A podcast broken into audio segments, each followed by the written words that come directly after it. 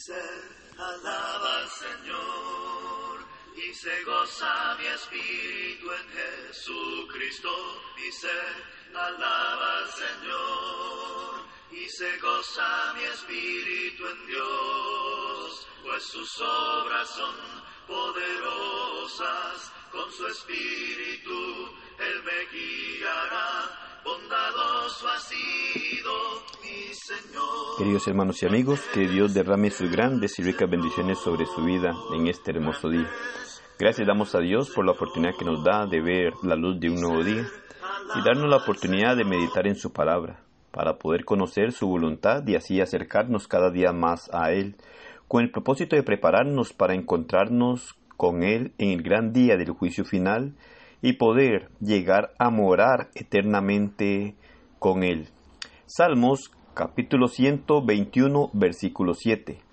Jehová te guardará de todo mal, Él guardará tu alma. Los creyentes han llegado a nacer para una esperanza viva, según nos muestra Dios a través de sus palabras. Esto hace que tengamos una convicción y descansemos en la confianza con nuestro Dios. Pero las personas sin Cristo no tienen una base para sus deseos y expectativas. Lo que miramos nosotros a la luz de la Escritura es que Dios nos guía y nos orienta no para vivir eternamente en esta tierra, sino para darnos un lugar de regocijo, de gozo y de felicidad en la eternidad con Él. Los creyentes anclan su esperanza en la sólida roca que es Jesucristo, ya que sus palabras son verdaderas y sus promesas se cumplen invariablemente. En Él no hay cambios. Así nos lo hace ver Santiago 1.17. Cualquier persona nos puede engañar, nos puede hacer promesas que después no son cumplidas, pero nuestro Señor es sin variación. Él cumplirá cada una de las promesas que ha hecho. En ocasiones llegamos a ver personas que descargan sus deseos sin confiar en Dios y se quejan diciendo que Él les ha fallado. Pero los cristianos que hacen una petición y se someten siempre a la voluntad de Dios recibirán siempre una respuesta. Esta puede ser sí, puede ser no o puede ser espera un poco de tiempo.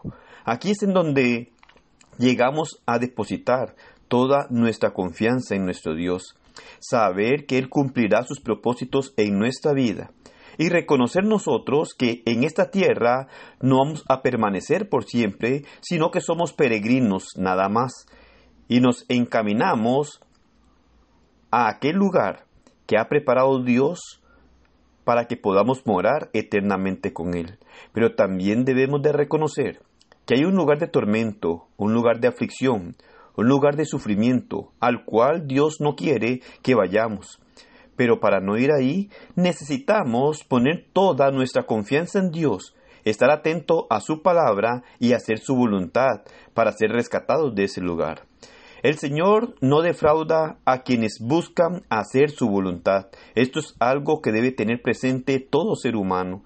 Cuando buscamos hacer la voluntad de nuestro Dios, él no nos va a defraudar. Pero no debemos de malentender esta afirmación. Puede ser que nos sintamos temporalmente decepcionados cuando algo que esperamos no está dentro del plan de Dios. Pero Él no incumple la promesa de dar a sus hijos lo mejor.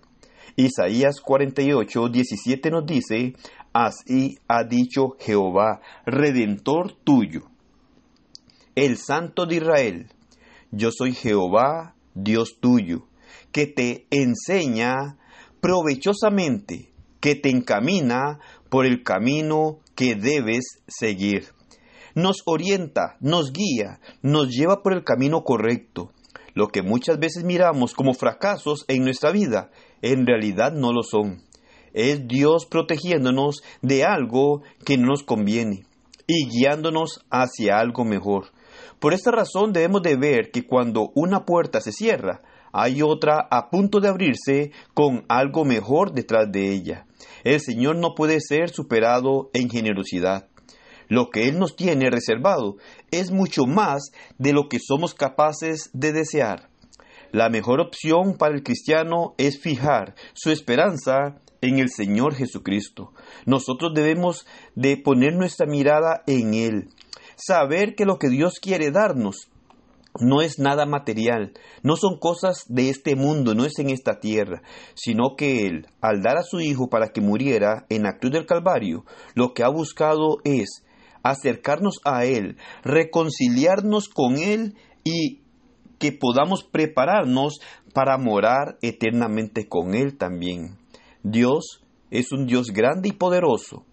Este Dios al cual seguimos y queremos servir no nos va a defraudar siempre está atento a nuestros ruegos, a nuestras súplicas.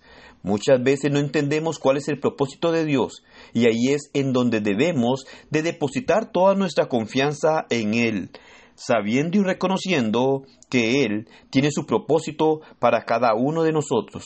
Debemos de aceptar todo lo que se ajuste a la voluntad de Dios para nuestra vida. Es algo que debemos de aplicar constantemente y día a día en nuestra vida.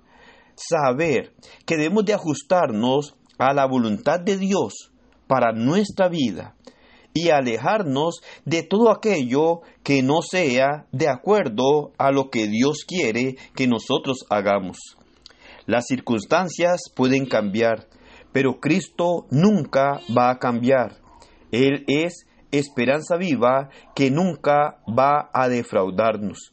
Debemos nosotros de apegarnos a esto, saber que Él siempre estará dispuesto a ayudarnos, que Él no va a cambiar y lo que ha prometido lo va a cumplir en nuestra vida.